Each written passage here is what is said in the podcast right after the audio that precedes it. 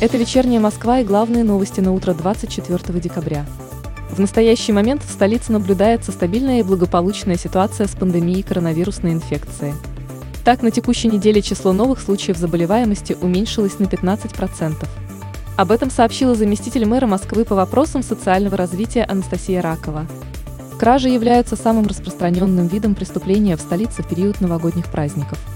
Об этом в вечерней Москве рассказал временно исполняющий обязанности начальника управления ведомственного и процессуального контроля Следственного департамента МВД России полковник юстиции Иван Павлюк.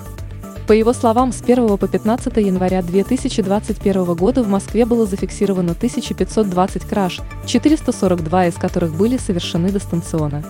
На 29 улицах Москвы снизилась тарифная цена на парковку автомобилей. Об этом сообщили в пресс-службе столичного департамента транспорта и развития дорожно-транспортной инфраструктуры.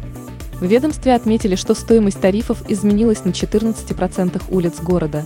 Соответствующая информация опубликована в новостном агрегаторе СМИ-2. Порядка 25% горожан отдали предпочтение выездным пунктам для вакцинации от коронавирусной инфекции. Об этом сообщили в пресс-службе столичного комплекса социального развития. В ведомстве напомнили, что такие площадки начали работать в Москве в январе 2021 года. Уточняется, что столица стала первым в мире городом, где был открыт доступ к бесплатным прививкам от заболевания. С 11 октября по 9 декабря на базе детских технопарков Москвы проходил первый этап нового проекта «День без турникетов».